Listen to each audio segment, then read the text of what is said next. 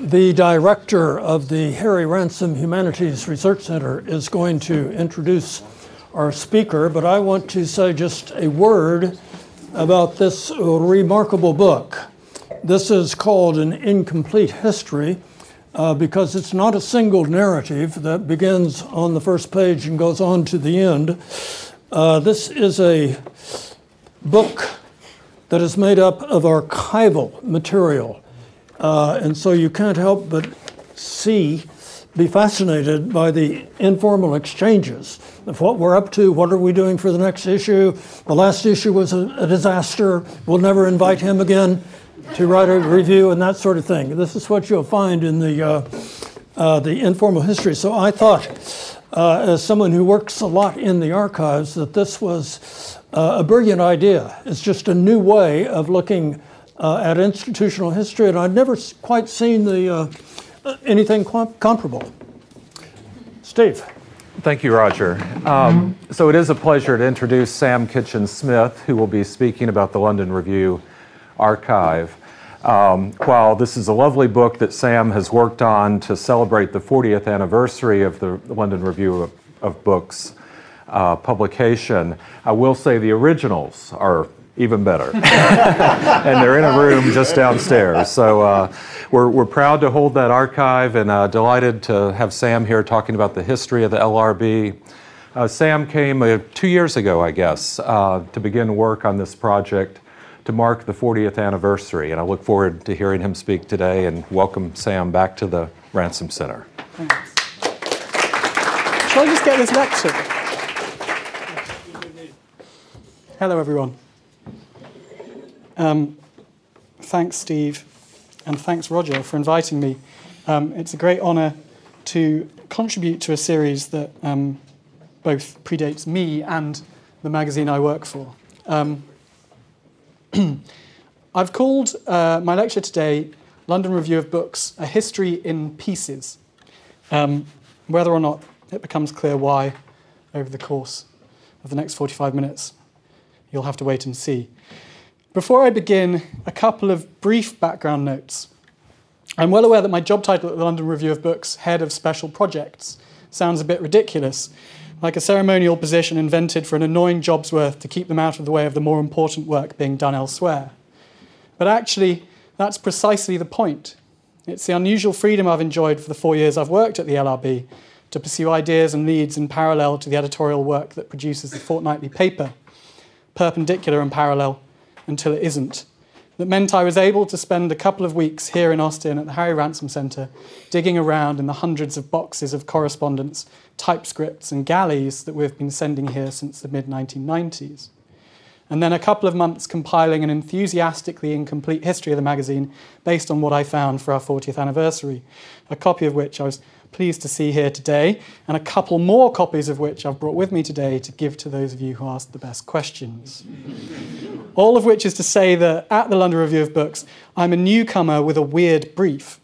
I've worked there for less than 10% of the time that Mary Kay Wilmers, its co founder and still its editor, has sat in the centre of the office that one contributor, Michael Neve, described as the scariest room in London. And so I've confined myself in the lecture that follows to areas in which I can claim a degree of expertise.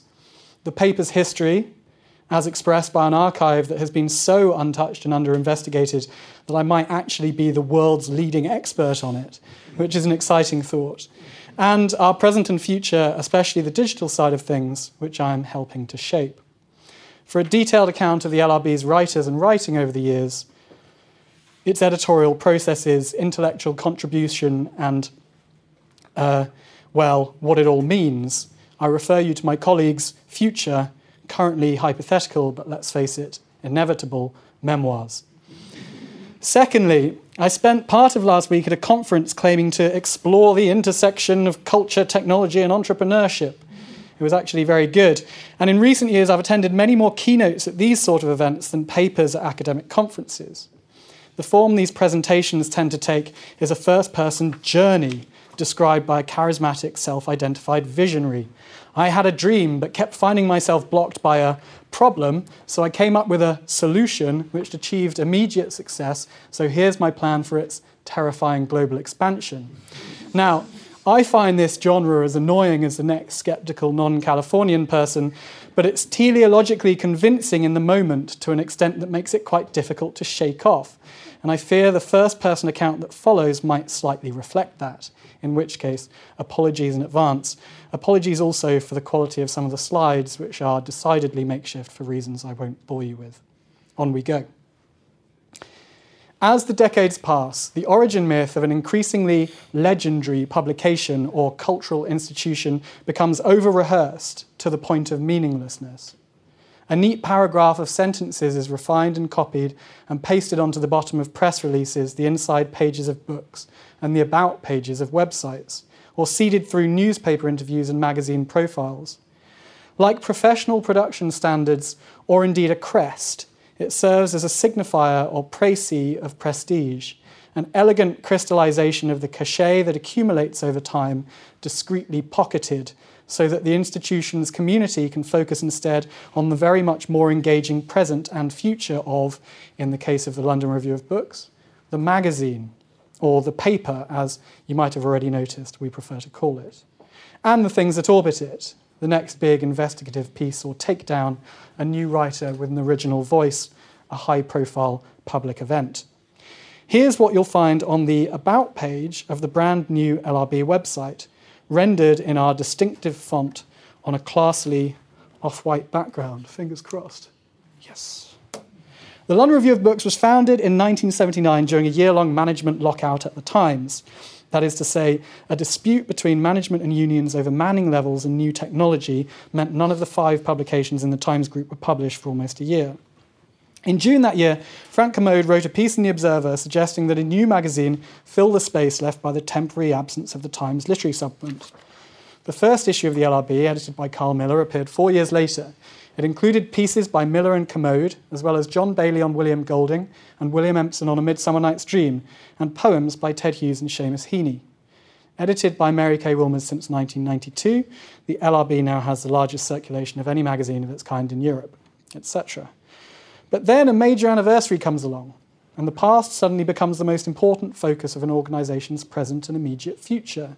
Or rather, that's what needs to happen reaching a recognized milestone can be very valuable in terms of both cultural and actual capital if an institution is able to get sufficiently ahead of the narrative so that it can successfully leverage the accumulated esteem and affection, the still aroundness, into a PR and marketing, and in the case of a magazine, editorial fillip that can fire it some way into the next decade until inevitably things start to slow down after four or six years and the existential questions kick in. What are we for? Why do we still exist? Are we still the right people and the right platform for doing the thing we set out to do originally? This is as true for a magazine about to turn 40, hardly a venerable age, but still pretty long in the tooth, bearing in mind the elephant's graveyard of short lived literary magazines, as it is for, say, an organisation seeking to resecure an increasingly unfashionable cultural figure's place in posterity, treading water as another decade or quarter century trickles away before the long awaited big birthday arrives, bearing the gifts of grants and newspaper coverage. And to get ahead of the narrative, to make the past sufficiently engagingly present, the précis in your pocket is no longer enough. Nor is worn out reminiscence. Merry recollection of the adventures of your glory days only serves to emphasize to your readers and your rivals that those days are far behind you. Still, it's what a lot of cultural organizations end up falling back on, mostly because for them, their best days really are behind them, but also because nothing says you've had a good run, but you don't have any right to be around forever, and perhaps it's time for a young pretender to be given a proper chance to overtake, like really actively blowing an anniversary. Safer to passively resort to the tried and tested. The LRB's plan for our 40th wasn't exactly high risk. A book, a program of events, some merchandise, including a facsimile of that first ever issue, I've brought some of those too, and a new website. The anniversary was actually a sort of deus ex machina for the new website, which meant that we could claim that launching it a good three years after the project began, thanks to a series of technical and managerial mishaps, was actually what we had intended all along. Our lack of originality meant the risk that we would end up sinking into the comforting quicksands of the usual bullet points Frank Kermode, Karl Miller, our origins as an insert in the, in the New York Review of Books, our emergence from that marsupial pouch, and the handover of the editorial baton in 1992, coloured in with dashes of self indulgent reminiscence, was pretty real. Perhaps the book could be another anthology of famous, that is to say, unusually influential or prophetic or controversial or starry pieces. From Oliver Sacks's The Man Who Mistook His Wife for a Hat, 1983, which Sacks called the starter for his actually famous book of the same name, to Hilary Mantel on Kate Middleton and royal bodies, which provoked a response from the Prime Minister at the time, David Cameron. Simpler times with an introduction tracing the same old dots all the way back to 1979. More background the lockout, and to some extent Kermode's call to arms, resulted in the founding of three other new British literary magazines in 1979 Craig Raine's Quarto, Auberon Waugh's Literary Review, and Bill Buford's Granta. Although that third example was actually technically the relaunch of a Cambridge University student periodical founded 90 years before. I'll return to the subject of Granta and its own Ruby anniversary celebrations, which played out somewhat in parallel to ours, later.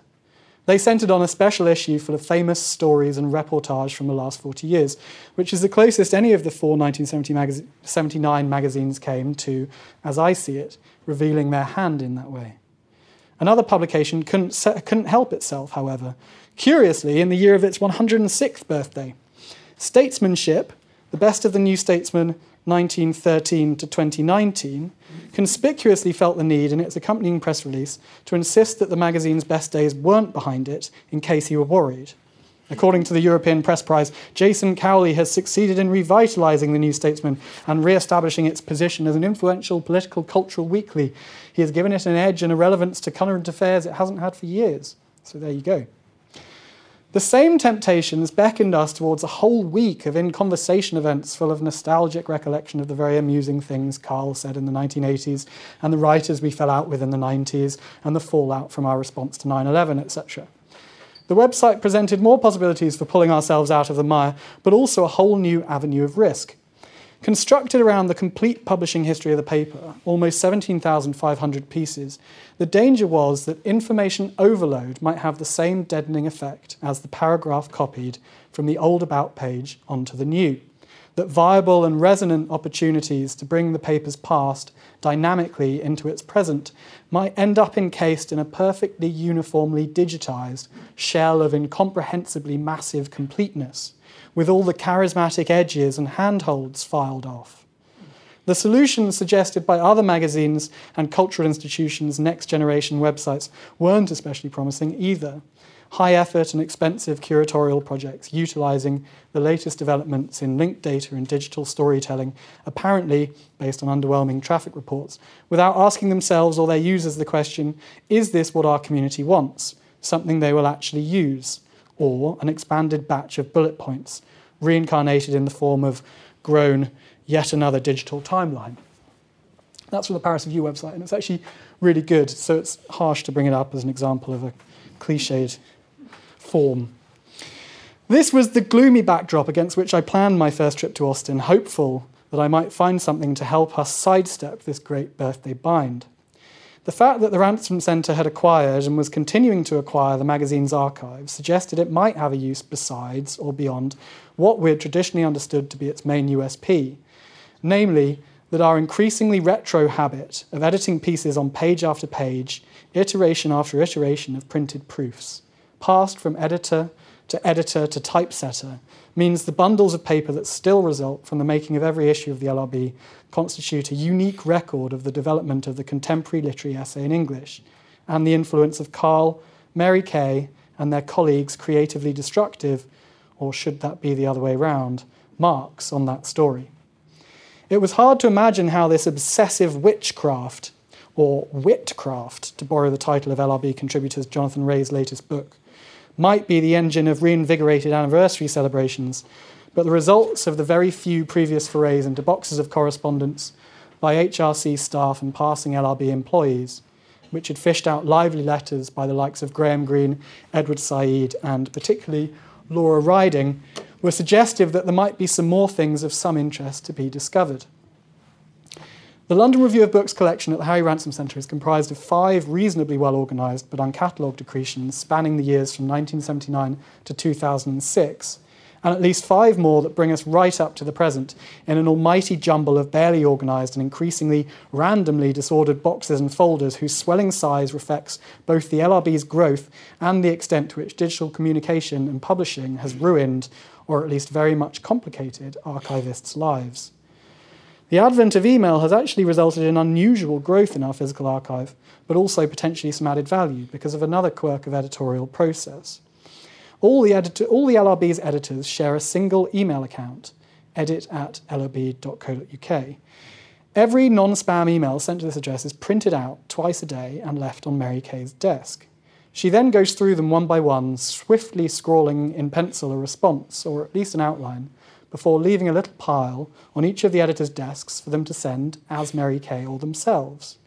So even in the age of Outlook, a paper record of most of the correspondence received and sent by the editors of the LRB endures, like the carbon copies of yore, with Mary Kay's idiosyncratic handwriting and sentences, and I suppose Mary Kay herself, bridging the generational shifts from longhand to print to digital.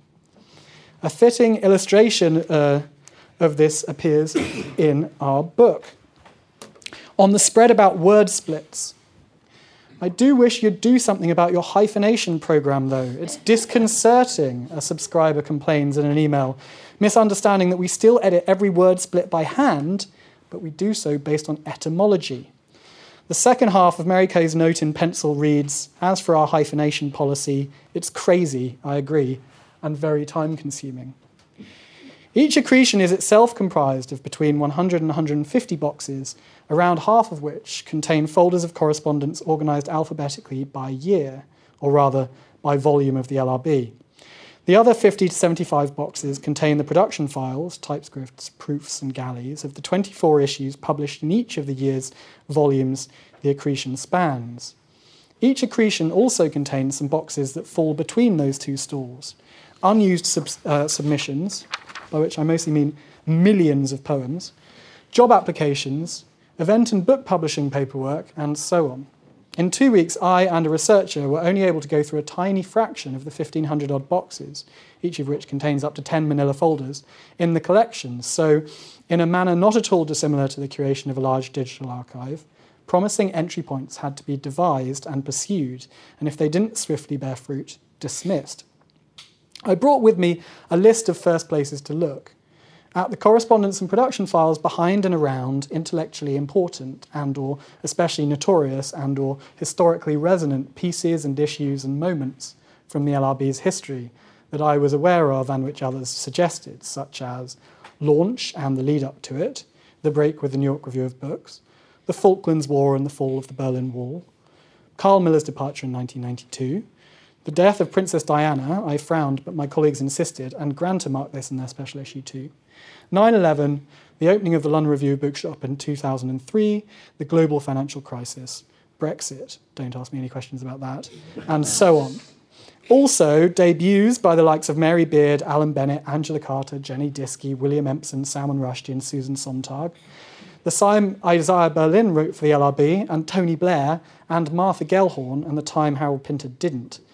Wynne Godley on the Maastricht Treaty, Edward Said on the Oslo Accords, Terry Castle on Desperately Seeking Susan Sontag, Eliot Weinberger on what he heard about Iraq, and Seymour Hersh on the killing of Osama bin Laden, and so forth. And sure enough, our first round of surgical incisions was rewarded with a respectable hit rate. The highlights included uh, a check made out to Isaiah Berlin, returned because Berlin wrote, I cannot in conscience accept it. All I did was to defend myself against a somewhat peculiar piece. Uh, also, Karl Miller's prophetic commissioning note to Tony Blair, asking the then front bench spokesman on trade and industry whether he might have time to write a discussion of the state and future direction of the Labour Party. Uh, a letter from Mary Beard introducing herself in precisely the terms that would ultimately come to define her career. I teach classics, but I suppose I prefer writing about women's issues, politics, not aggressively technical sociology. Um, poems sent in on spec, inspired by Poor Lady Di, including one superimposed on a photocopy of her face, and another entitled There You Come as Wafting Fragrance. Moving on. An email about Thomas Cromwell that Hilary Mantel sent the editors in 2006, three years before Wolf Hall was published.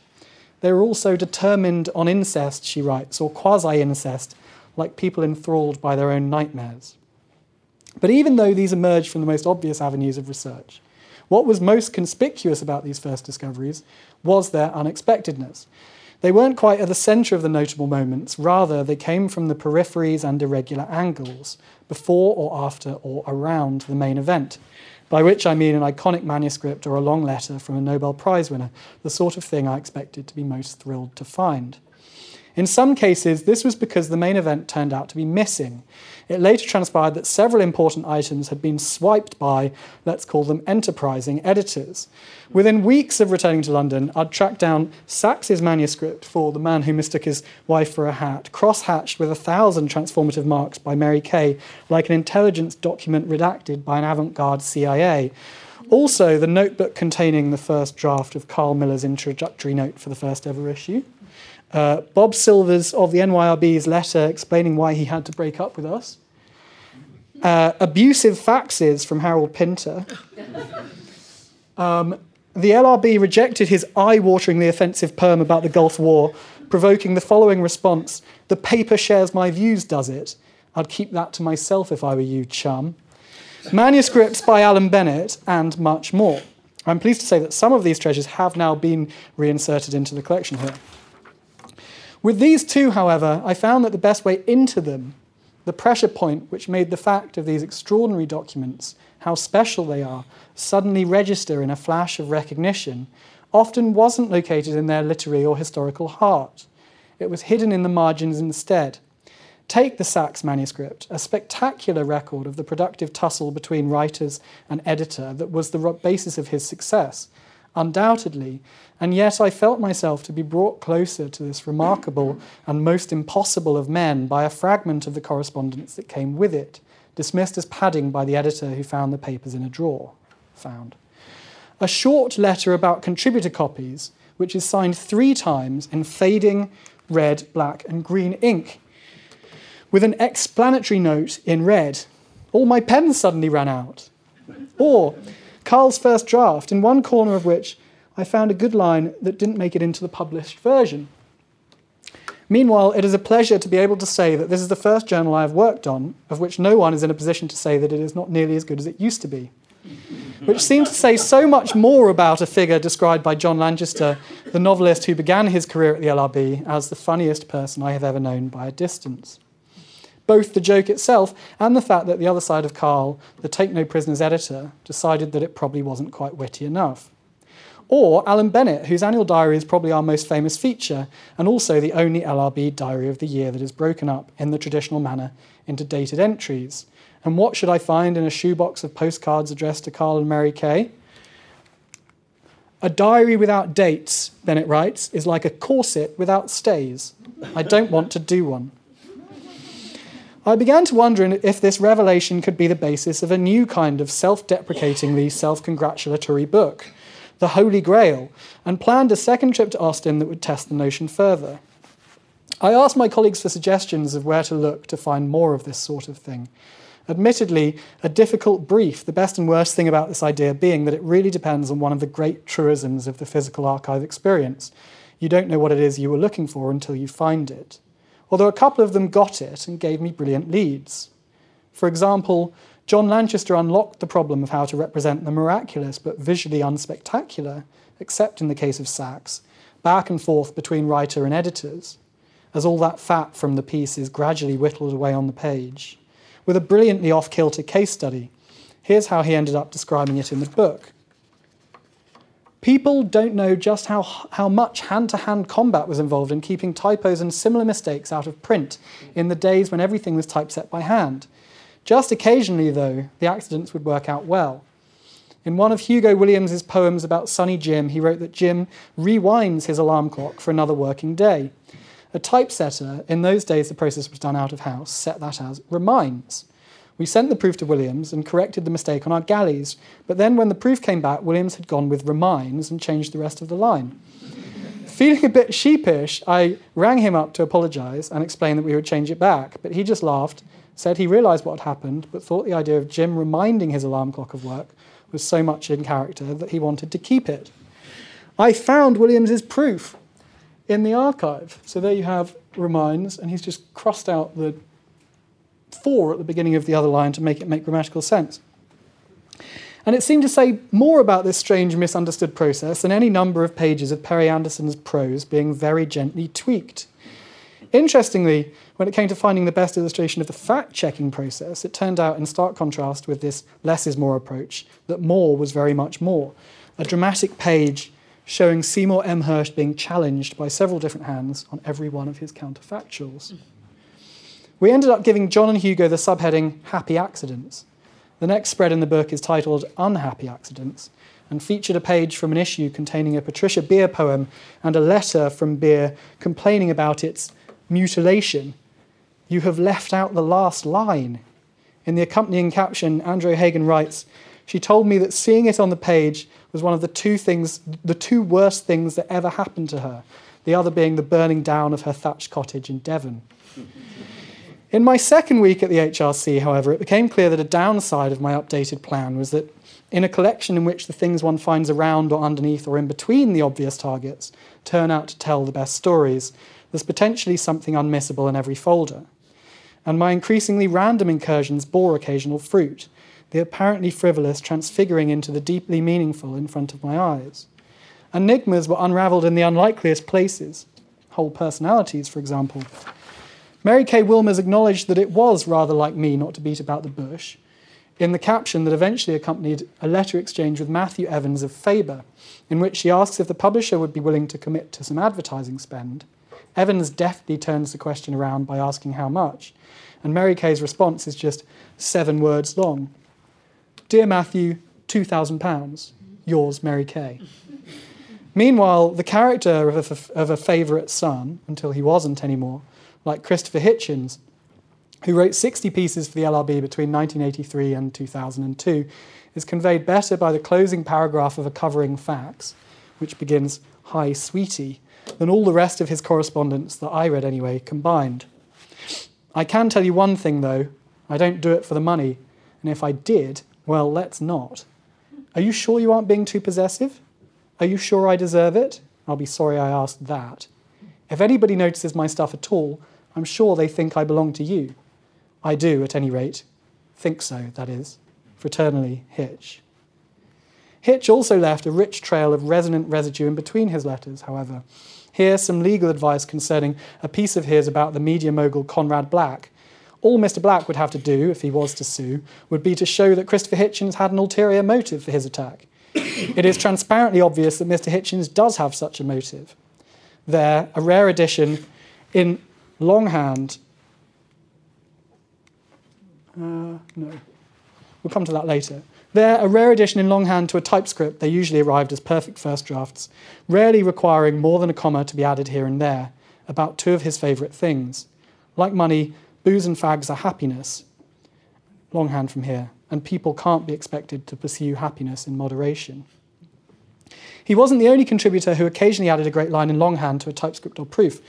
To her third piece for the LRB about Colette, Angela Carter added an unforgettable truism Only love can make you proud to be an also ran. Clive James filed whole poems, sometimes thousands of words long, in longhand, a revelation I didn't read in any of the obituaries.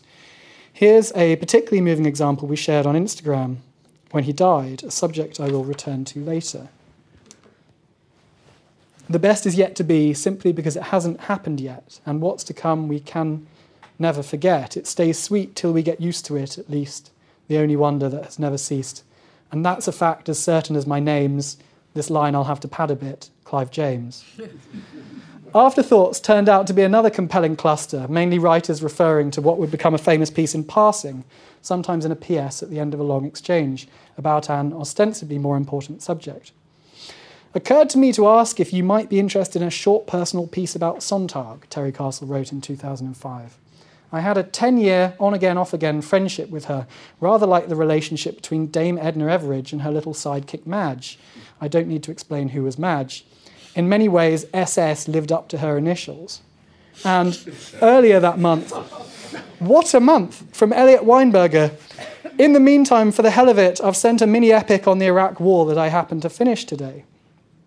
The introduction to another anniversary anthology published last year, Faber and Faber, The Untold Story, celebrating our Bloomsbury neighbours' 90th anniversary, does a decent job of explaining this temporal revelation of the archive, which accounts for so much of the eloquent force of these fragments. As much as possible, I have told the story of Faber through original documents. It is not just that the people writing them could turn a phrase, it is also that they could not know how their story was going to turn out. Their excitement, hopes, fears, and frustration vibrate through these pages, giving the book a sense of immediacy that hindsight laden commentary cannot. Hindsight laden commentary. Maybe it shouldn't have been so surprising to me that marginal, irreverent, forgotten about details were proving to be a particularly expressive way of relating the history of the LRB. Probably because of its overall relentlessness. That is to say, our pages of uninterrupted text, which subscribers have been complaining about since 1979. This is terrible, one C. Maynard wrote in 1979. Every time I open the pages of the London Review, my eyes swim and I feel distinctly down at the mouth. Couldn't you make the slightest concession to what the human eye can and cannot do with endless com- columns of text? A recent email repeated this sentiment more or less word for word. Not to mention 10, 20, 30, 60,000 word pieces. The LRB has always taken its peripheries, the breadcrumbs that reel the reader in, quite seriously. Karl was a master of the rubric, our word for the line above the masthead on the cover.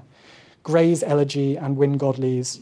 Shakespeare nods, Thatcher staggers, Troubles, colon, Heaney's, Wittgenstein's, Palestine's, and best of all, Conor Cruise O Zion. These endure even though our covers look nothing like they used to. What have we done on the issue published the week after the referendum being the best example? And a recent review of Seamus Heaney's translation of Book Six of the Aeneid was trailed on the cover in a very Karlish way as, you guessed it, the Heaneyid. Mary Kay's editorship has seen this energy seep into the paper's pages too. Article titles have become more and more outrageous. My own all time favourite, How to See Inside a French Milkman. And the subscribers in the room will know what I'm talking about when I refer to Michael Wood's contributor note. Mary Kay takes this stuff very seriously indeed. I'm sure correctly believing that these little jokes reward and perpetuate the loyalty of subscribers almost as much as the quality of the writing does. The day the last issue, which should have reached Texas by now, went to press, we debated whether the first piece could be the latest instalment of Katherine Rundell's increasingly celebrated occasional column about animals, in this case, hermit crabs. It came down to the question of whether it was too cute or the right amount of cute. Consensus eventually fell down on the, right, on the side of the right amount.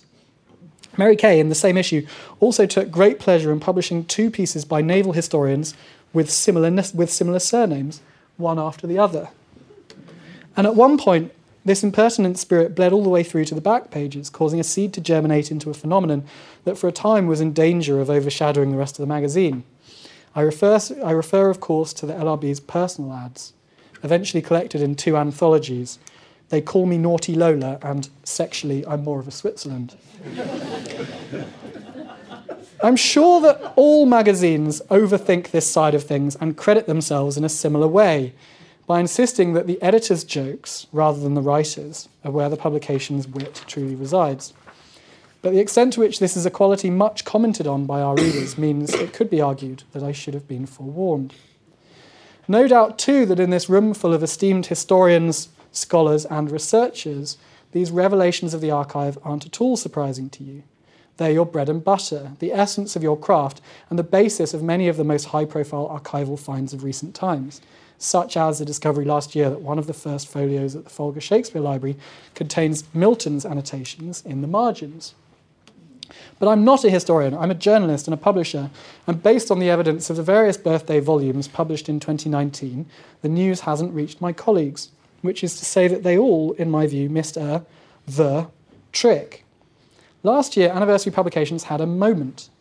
It was hard to keep track of all the cultural organisations celebrating big birthdays, which maybe made me wonder if there's something about the last year of a decade that inspires people to finally get round to founding their passion project. The Washington Post's Christian Caryl wrote a whole book about 1979 in particular and the birth of the 21st century. And many of them were moved, like us, to publish self congratulatory epistolary tomes. Faber and Faber, the untold story, which I've already quoted, tried to pack as much of the publisher's history as possible into its 400 odd pages and can't really be blamed for doing so. With anecdotes to draw on, like the time Lord of the Flies was rescued from the slush pile, there's a lot of good stuff to get through. But for me, the book's great revelation is the way T.S. Eliot's personality emerges from his correspondence, which skips from work on some of the 20th century's greatest poetry to his admirably energetic engagement with HR matters at Faber to letters like this uh, about cats. And we all know how that story ends. God, that's even more grotesque than I expected it to be. But that's the only image of an actual letter reproduced in the book. Let's go back. Uh, everything else is transcribed by the author, Tony, Toby Faber, with the following caveats outlined in his introduction. Readability trumps academic respectability. I have expanded abbreviation and corrected spellings where these seem to me to distract the reader, but left some in when they amuse me or tell us something. I have occasionally corrected some of the more egregious examples of poor punctuation, but have preserved the stray commas for which William Golding was famous.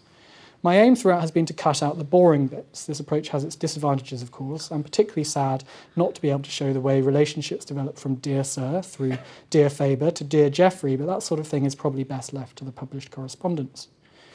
Based on my own experiences compiling a similar volume, I find the way this introduction acknowledges the charms of the original letters, even as it strips many of them out to be wrong headed and slightly heartbreaking.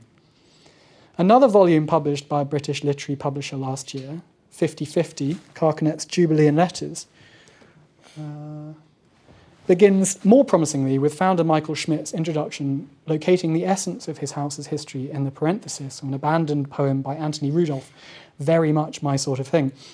Loping in old trousers from poem to crisis, he survives like the feather on his mantelpiece.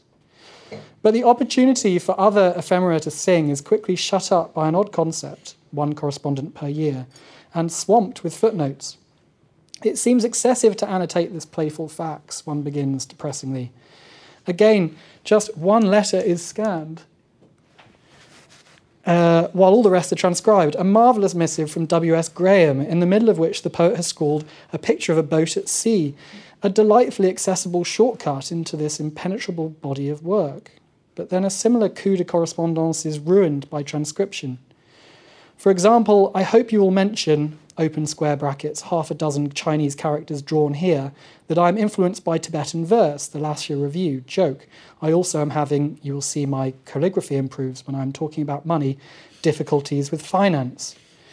The aforementioned Granta anthology suffers from the opposite problem, featuring no footnotes at all not a problem at the start, which sees the reproduction of a funny letter from Kingsley Amis. I'm afraid you are almost certain to be unable to afford me. Followed by a terrific fairy tale by Angela Carter, and on the facing page, a letter redolent with the same eloquent mystery as her story. I can punctuate perfectly adequately when I want to, flanked with typos, a tantalizing crossed out line, an even more tantalizing cancelled PS but then the special issue loses its way, decoupling reduced, reproduced letters from context without explanation, to the extent that I ended up cross referencing the address on one with my own research in order to confirm that it really was from Doris Lessing rather than the writers whose pieces it is wedged between. In her introduction, Granta's editor, Sigrid Rousing, writes We hope you will revel in the shock of the text.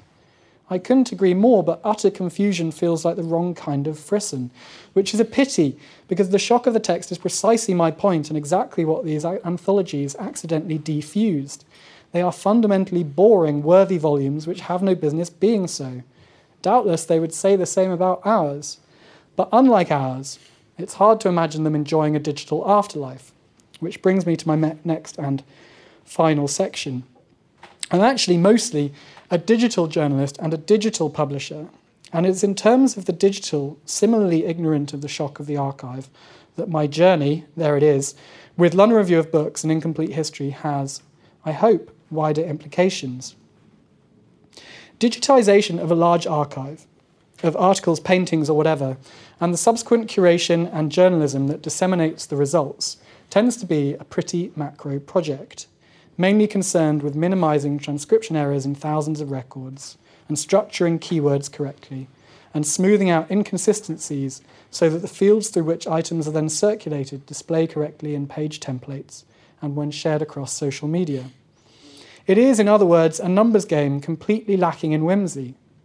Within the agile website development methodology, errors and inconsistencies are fixed in great waves until they're all eradicated. Getting items into wider online circulation relies on similar principles because of the bottomless maw of social media. It can only be satisfied with calendars and workflows that quickly and efficiently locate and post content relevant to the day's news agenda or an anniversary or sporting event, ideally with a provocative image and pull quote, to capture as many clicks as possible.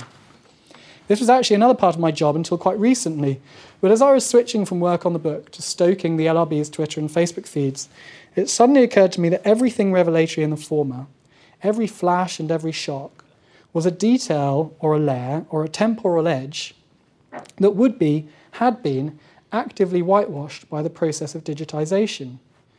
And as the focus of our anniversary year moved on from an incomplete history to a new website containing, but not adequately unleashing, the complete publishing history of the paper, I began to wonder if the latter might be saved by the energy we'd tried to bottle in the book.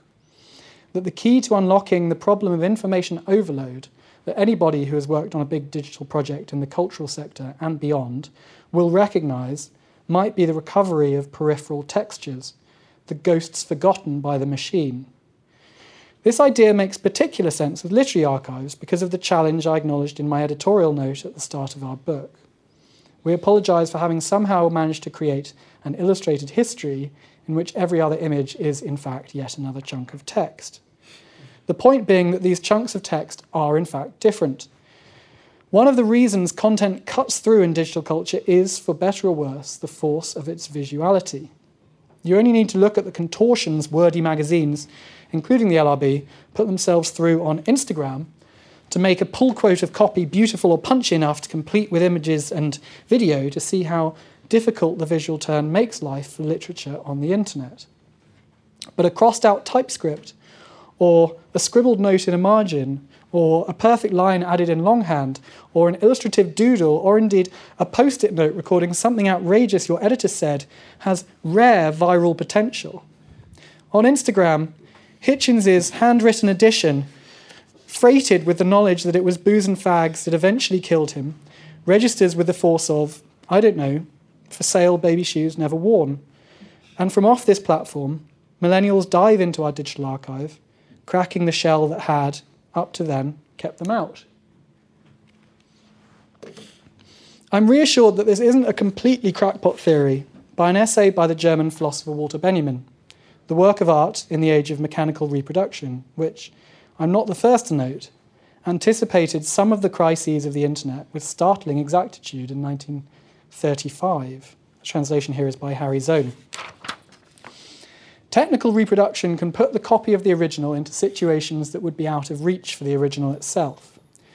Above all, it enables the original to meet the beholder halfway. The situations into which the product of mechanical reproduction can be brought may not touch the actual work of art, yet the quality of the presence is always depreciated. The authenticity of a thing is the essence of all that is transmissible from its beginning, ranging from its substantive duration to its testimony to the history which it has experienced. Since the historical testimony rests on the authenticity, the former too is jeopardized by reproduction when substantive duration ceases to matter. And what is really jeopardized when the historical testimony is affected is the authority of the object. One might subsume the eliminated element in the term aura and go on to say that which withers in the age of mechanical reproduction is the aura of the work of art. This is a symptomatic process whose significant points beyond the realm of art. One might generalize by saying the technique of reproduction detaches the reproduced object from the domain of tradition. By making many reproductions, it substitutes a plurality of copies for a unique existence. Perhaps the next revolution in digital publishing will, in the manner of, say, the Google Art Project's use of super high resolution photography of paintings to perhaps undo some of the damage that Benjamin describes, be based on recovery of some of the aura of the papers we find in archives like the Harry Ransom Centre, as well as shoeboxes and drawers. A recovery of the text as object, as artwork, as historical testimony, as unique existence. Thanks very much.